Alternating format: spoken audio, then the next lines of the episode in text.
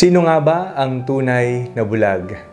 Ako po si Father Fiel Pareha at ito po ang ating segment, ang Daily Devotion, na kung saan tayo po ay magdarasal, magbabasa at magninilay kasama ng salita ng Diyos sa buong taon.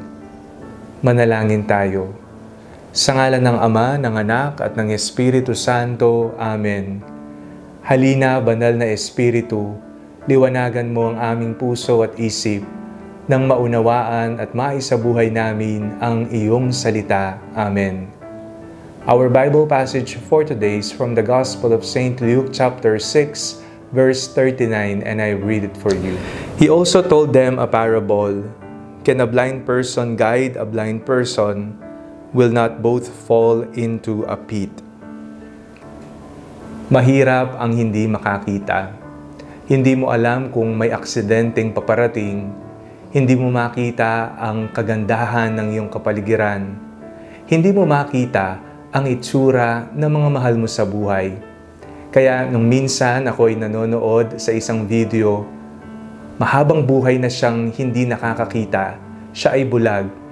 At nang pagbukas ng kanyang mga mata, siya ay napaluha.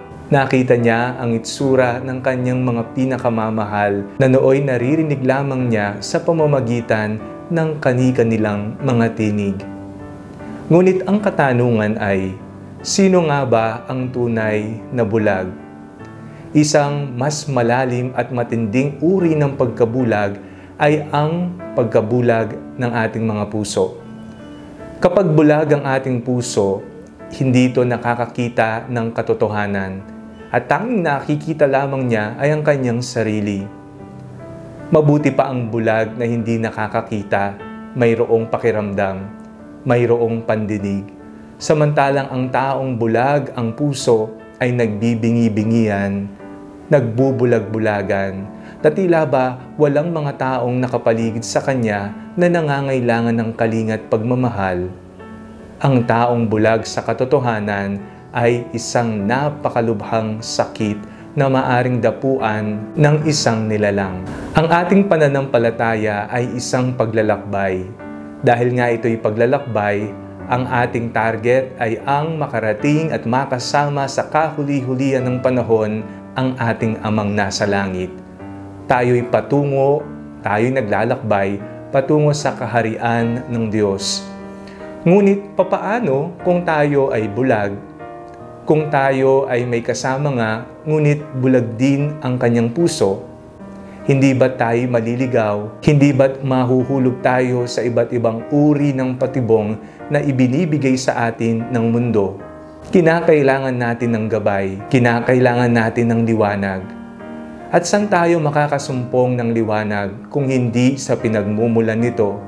Walang iba kung hindi ang ating Panginoong Heso Kristo siya ang liwanag ng mundo. Minsan sinabi ng ating Panginoong Yeso Kristo sa kanyang mga alagad, I am the way, the truth, and the life. Ako ang daan, ako ang katotohanan, ako ang buhay. Pumunta tayo sa Panginoon. Magpatulong tayo at magpagabay kay Jesus sapagkat sa Kanya nagmumula ang tunay na kaliwanagan, ang tunay na pag-asa, ang tunay na landas na kinakailangan nating tahakin nang hindi tayo maligaw sa ating buhay. Sa punto na tinanggap mo ang liwanag na nanggagaling sa Panginoong Kristo, ikaw ay maliliwanagan, hindi lamang sa iyong salita, maging sa iyong pang-araw-araw na pamumuhay.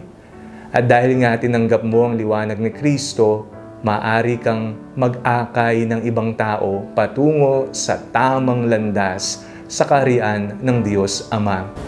Ang pagtanggap sa liwanag ng Kristo ay nangangahulugan ding pagbabahagi nito. Hindi mo tinanggap ang liwanag ni Kristo upang itago mo. Kung titingnan mo, kapag nagsindi ka ng kandila at ito'y tinakluban mo, ito'y mamamatay Ngunit kapag nagsindi ka ng kandila at inilagay sa isang mataas na lugar, liliwanagan niya ang kaniyang nasasakupan. Ang ating misyon dito sa mundo ay ipalaganap ang apoy ng pag-ibig ng Diyos, ang liwanag ni Kristo. Sa ating salita, sa ating mga gawa, Ito'y nakikita, nararamdaman ng ibang tao kung tunay na liwanag ito, kung sincero tayo sa ating mga sinasabi at isinasabuhay. We need to share the light. We need to pass the light that we have received from Jesus Christ. Huwag nating hayaang mamatay ang ilaw na ito sapagkat ang ilaw na ito ang siyang tatanglaw sa atin sa mga landas na baku-bako, sa mga makikipot na daan, sa mga lugar na kung saan may kadiliman. Magsilbi kang liwanag para sa iba. Ipangaral mo ang mabuting balita ng Panginoon na magbibigay sa atin ng kaliwanagan. Manalangin tayo. Panginoon, maraming salamat po sa liwanag na patuloy niyong ibinibigay sa amin sa pamamagitan ng iyong salita, sa pamamagitan ng aming Panginoong Heso Kristo. Naway maibahagi namin ito sa iba, wag nawa namin itong ipagdamot. Maging mga instrumento nawa kami ng iyong liwanag sa nadidilimang mundo. Amen. Sa ngala ng Ama, ng Anak at ng Espiritu Santo. Amen. Huwag niyo pong kalimutang i-like, mag-comment po kayo sa video ito and share it with your family and friends. God bless you po.